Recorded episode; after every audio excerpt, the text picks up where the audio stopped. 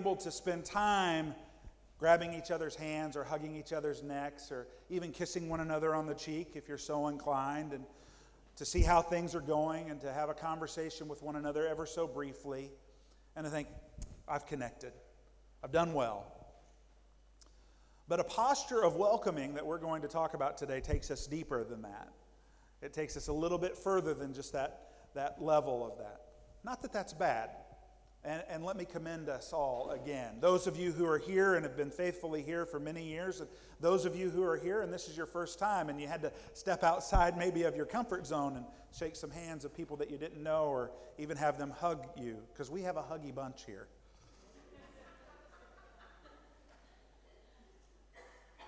I want to say good on you. good on you. Don't you turn in your worship folders as we read these two passages of Scripture that we'll be using as a guide to help us today as we talk about this posture of welcome. Isaiah 55, 1 through 3 says this Come, everyone who thirsts, come to the waters. And he who has no money, come and buy wine and milk without money and without price. Come and buy and eat. Why do you spend your money? for that which is not bread, and your labor for that which does not satisfy. Listen diligently to me, and eat what is good, and delight yourself in rich food. Incline your ear, and come to me. Hear, that your soul may live, and I will make with you an everlasting covenant, my steadfast and sure love for David. Then Romans 15, 7 says this Therefore, welcome one another as Christ has welcomed you for the glory of God. Let's pray. Father, guide our hearts today. We pray that these words that are spoken are not my words, that they are your words. And if they are not your words, that they will burn up, that they will be easily forgotten, that they will be blown away with the wind. But if they are your words, Lord, we pray that they will give us strength, that they will give us encouragement, that they will give us rest, that they will dig deep into our soul, into our very heart, and that they will take root, and that they will bear fruit of praise and glory for you, that they will transform our lives so that we can know who we truly are, who you created us to be before the foundation of the world. Jesus, it's in your holy name we pray. Amen. So, over the next few weeks, we're going to be talking about a posture so, posture is something that uh, you probably were cor- uh, corrected on as a child. Uh, so, when you hear the word posture, whether you're sitting up straight and your feet are flat on the floor and don't lean back in your chairs, get correct posture. You might hear that word and it might be a, a, a little um, off putting. It might make you think, oh, I really don't want to talk about posture. I always got in trouble with my posture. So, let me say up front that hopefully this series is not something that is a uh, tisk, tisk, tisk to correct your posture. Uh, to correct your posture. Hopefully, what it will be for you is a reminder and an encouragement in the things that you're already doing in your posture. Isn't it always better to get affirmation as opposed to correction?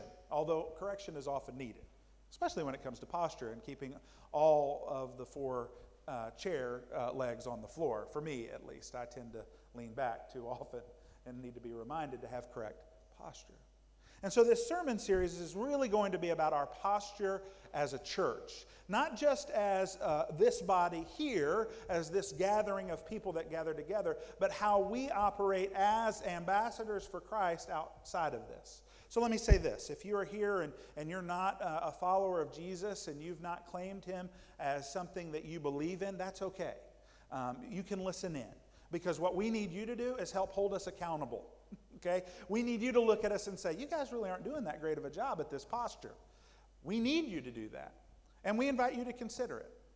Consider how we look at how we look at ourselves and how we walk and move and breathe and have our being in Christ Jesus as his body. So that's what we're talking about. Today we're talking about the posture of welcome. Peter Drew is an artist out of Adelaide. And most recently, after, over the last few years, he's created something that he had to get crowdfunding for. Now, crowdfunding is where you put it out there on the internet and people give money for you to be able to do it. And so he raised over $8,000 in order to put out uh, an artistic piece that he was doing. And what that artistic piece was, was just a poster. And on that poster, it read these four simple words Real Australians say welcome. If you walked around Fremantle any, you've probably seen that somewhere.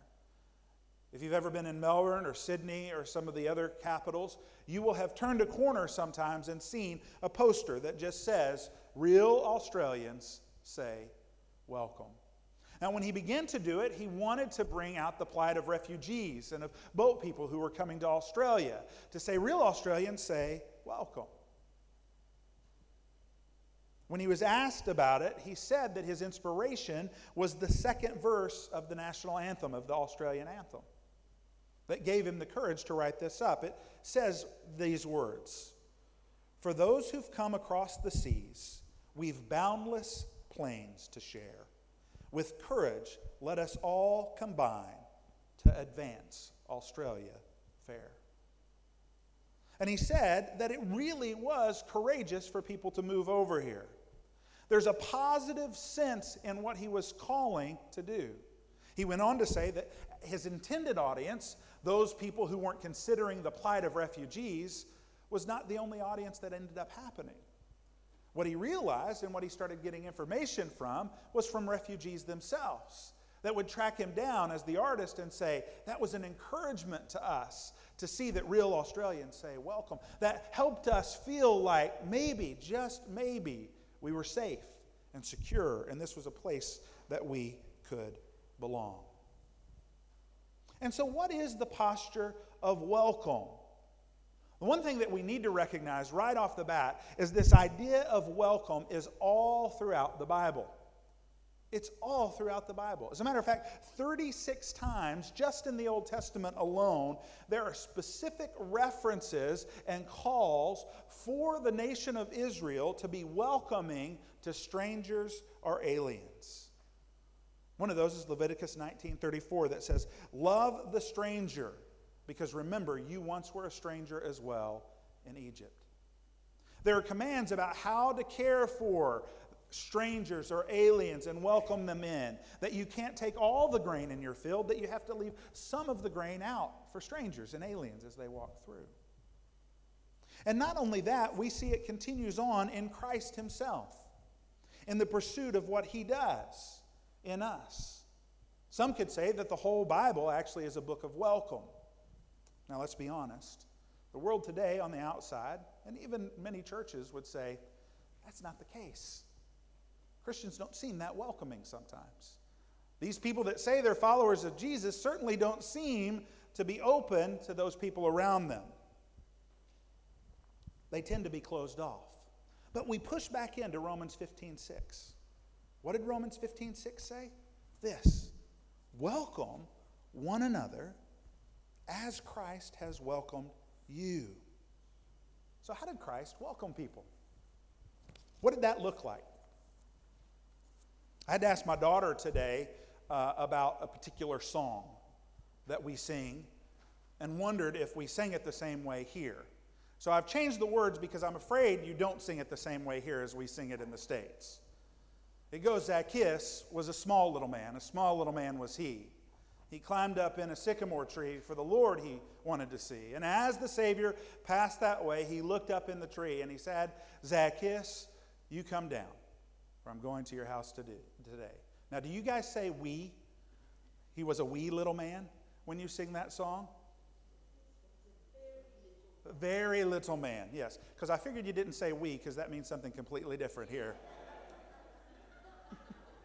In the States, we say wee. He was a wee little man. That's another problem that Jesus would have to deal with, isn't it? That passage of Scripture is Luke 19. This is the story as the Bible tells it to us.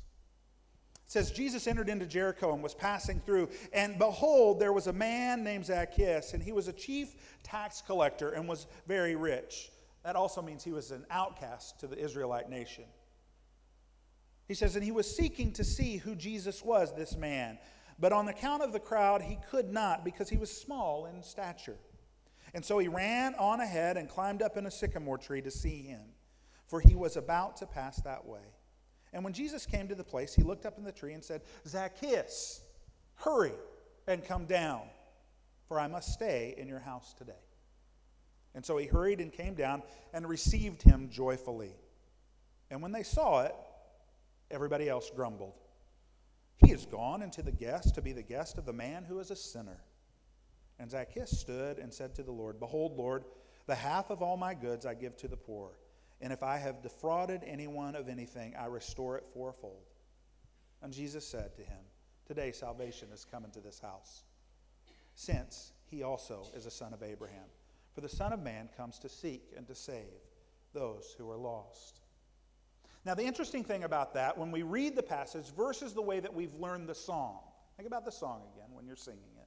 As a little child, when we sang that song, Zacchaeus was a very little man, and a very little man was he. He climbed up in a sycamore tree for the Lord he wanted to see. And as the Savior passed that way, he looked up in the tree and he said, Zacchaeus, you come down. That's how I was taught it. Zacchaeus, you come down from going to your house today. Sounded like he was in trouble. Zacchaeus, get, you're an adult. Get down out of the tree. Zacchaeus, I'm going to your house today. You know, that sounds like you don't want to do that. What's Jesus' tenor here? Zacchaeus, hurry. Hurry and come down. So when I was a youth pastor, I used to make the kids say, Zacchaeus, come on down because I didn't want them to make them think that Zacchaeus was in trouble because he wasn't. There's two really interesting things that we see about Jesus here. The first thing that we see about Jesus, and it's a good way for us to understand our posture of welcome, is that Jesus is in pursuit. Jesus is the one who looks up. Now, Zacchaeus is looking for Jesus, but Jesus is the one who looks up and sees Zacchaeus there. He's in pursuit of him. He's going out towards him. He sees him and he wants to go and says, I need to go to your house. I want to go to your house. I desire to be at your house. Now, Jesus knows that everybody else is going to grumble. Jesus knows that they're going to accuse him of going and being with the sinner. Why? Well, because Zacchaeus was a sinner. But it doesn't matter. He pursues, he goes for him, he goes after him, he looks for him. The second thing that we notice about a posture of welcome is this is that it's open. And what I mean by that, it's not just open in acceptance of that person. See, Jesus knew who Zacchaeus was. He understood that he was this small little man who was a tax collector, who was an outcast, and he couldn't wait to see him. He couldn't wait to be with him. He understood all of the baggage that Zacchaeus had. He understood that he had defrauded the nation of Israel. He understood that he had made himself rich, but that didn't matter. He was going towards him, he was open towards him. But it's not just that, it was an openness of his own self as well. See, Jesus doesn't hide who he is in that place. Jesus doesn't say that he's just some good teacher that's walking by. We know that because Jesus says salvation has come to this house. Only God can bring salvation. And so Jesus is saying, I'm God. When he says that phrase to Zacchaeus, salvation has come to this house. He says, I am God. I'm the one who brings this. He's completely and utterly open and transparent with who he is. That's the way Jesus operates and works. So, what does that mean for us? As people who want to have a posture of welcome, a posture where we are stepping into places that seem to be hard. Well, the first thing is it means we have to pursue. We have to be looking for opportunities to be with people. And not just people who are like us and sound like us and think like us and smell like us, but people who are different than us. We have to be in pursuit, looking at our neighbors and our coworkers, our relatives and our friends. When we're here, present in this place, we must always be in pursuit to see who is new and who is old, whose hearts are heavy and who is rejoicing. That a place of welcoming is a place of pursuit. That's a very small thing that we can do. We can be always attentive and looking, trying to see who it is that we need to be loving and moving towards. It's also a bigger thing. It's bigger in this that as a body and individuals, we should always be seeking and pursuing those who are oppressed. That means that we should go back to Leviticus. And we should go, who are the strangers and the refugees? Who are those who are downtrodden and hurt? And how do we go out into the byways and the highways to find them? Not because it makes us special, not because it saves our souls, not because it makes us better Christians or better people, but because that's what Jesus did. And if we follow Jesus, we should do what he did. So we have to be in pursuit in large and small ways. And then openness. It's very hard to be transparent. It's very hard for us to be open with our brokenness and our, and our hurts and, and who we are, to be able to admit that we don't have everything all together. We want people to assume that we've got it figured out, that we're okay, but we don't. And we have to be open about who we are and what we do. Not only that, we can't start relationships with people subversely. Oftentimes, I think the bad rap that comes for us as people of the church, followers of Jesus, is that we try to form friendships with people without being honest up front about who we are. And then all of a sudden we say, hey, do you know who Jesus is? He's really important to me. And it seems like we've duped the people that we've been trying to be friends with. Because they assume, well, I thought you were just being friends with me. Now you're just trying to get me into this club that I don't really want to be a part of. Right? That's all right. We have to be about who we are, open in all of ourselves. So, if you're a follower of Christ, you have to say, I'm a follower of Christ. That's what I do. Doesn't mean that I can't be friends with you. Doesn't mean that I can't interact with you. Doesn't mean that I can't love you. As a matter of fact, it means so more I can. Listen, you want to know the openness of me? It's this I really don't like people that much. you know why? Because it's work. People is work, isn't it? People's work. The reality is, though, is that God has helped me see just how much I need people. Just how much my heart longs to be with and for people. And that really they're not that much work at all. And without them, it would be tedious and lonely and broken. But because of people's care and their openness to me, I can somehow become more open to them. What was Zacchaeus doing? He wanted to see. A posture of welcome anticipates, acknowledges, waits for the openness of others. See, because in God's great ma- miracles and God's great majesty, what He has done is He provides for us, all within our hearts, a longing to be connected in some form or fashion with somebody. And it's in that connectedness that welcome springs forth. And we're able to look at one another and go, I don't know that we have anything in common at all, other than the fact you're breathing and you're flesh and you're human, and so am I. And that should be reason enough for us to welcome. Peter Drew, that artist that I was talking about, Peter Drew says this that it takes courage to welcome people who are different than you. That artist recognizes it, he, he acknowledges that. He says it takes courage to welcome people who are different than who you are. What are some things that keep us from being welcoming?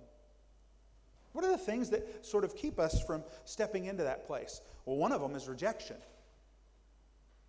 Sometimes the fear of rejection, the fear that we will not be accepted in our, in our, in our going towards somebody else, that they'll put their hand up and say, No, I've got enough friends. Thanks very much. That's okay. Is fearful for us. And so we fear rejection. So it makes it very easy to go, Well, I've got these eight, nine, ten, three, one good friends, and I'll just stay with them. And even in the midst of that, we're always fearful that we might do something to cause rejection. Because our confidence doesn't rely on God's grace, it relies on our performance. The other thing that maybe keeps us from being welcoming is change. when we begin to rub shoulders with somebody, our lives inevitably change. Things the way we thought change. The way we do things change. And we begin to change them as well. It's inevitable.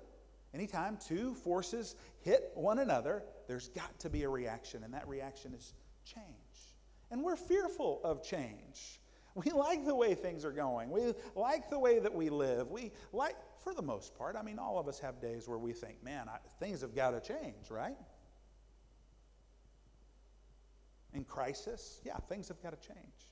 But once things settle out and they get a little even again, it's okay. Change is kind of scary. And so we're fearful of being welcoming because we know if we have people come into our lives that are different than us, then I might change. Things might happen that are different.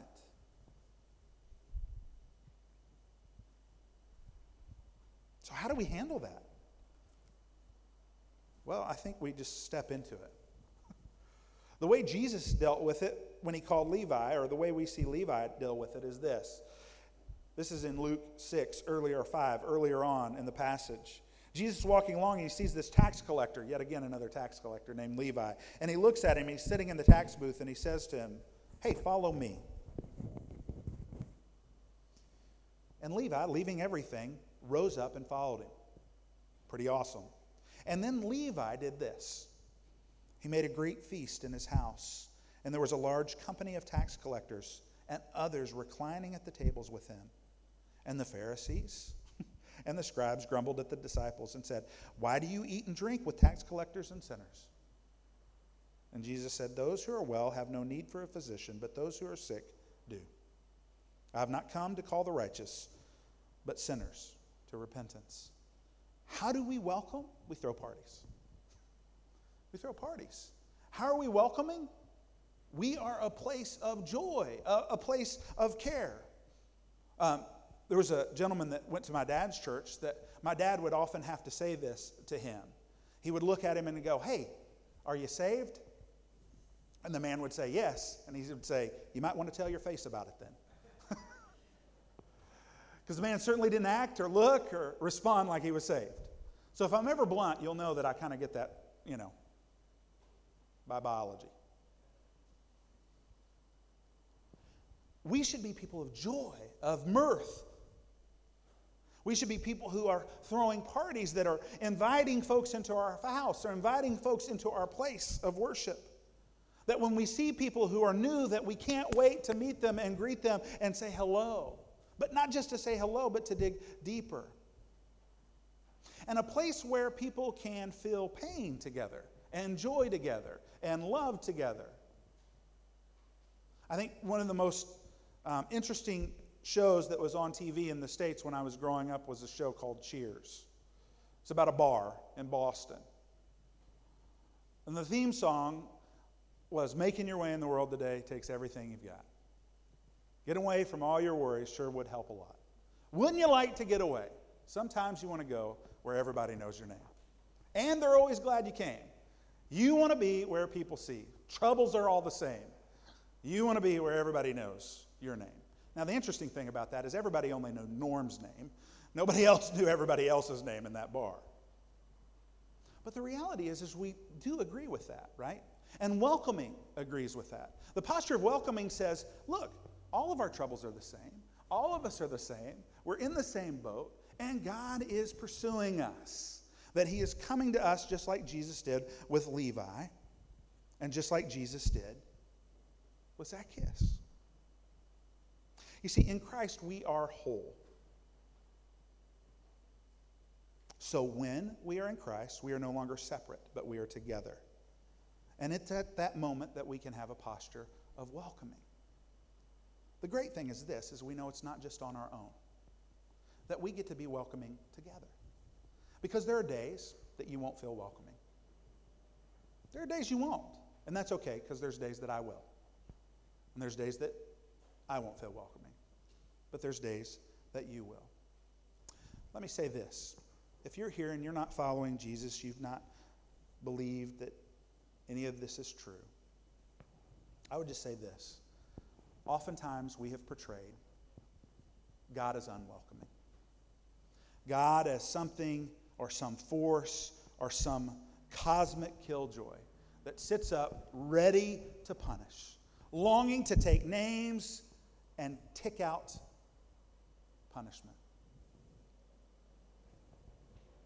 As a church, we apologize. We say we're sorry because that's not who God is. God is one who pursues with love. He comes for you, He longs for you to transform you exactly what you are supposed to be. God is welcoming, and He showed that to us through His Son Jesus. And so I ask you to look at Jesus. Look at us. We do our best to be like Him. But look to Jesus and hear Him say to you, Come, come to me who are heavy laden, and I will give you rest. Let's pray. Father, you are good to us. Thank you for loving us. Thank you. Help us to be welcoming. Help us to step into those places. It's in your name, Jesus, we pray. Amen. Would you please stand as we respond to this word that was given to us today? On page 12.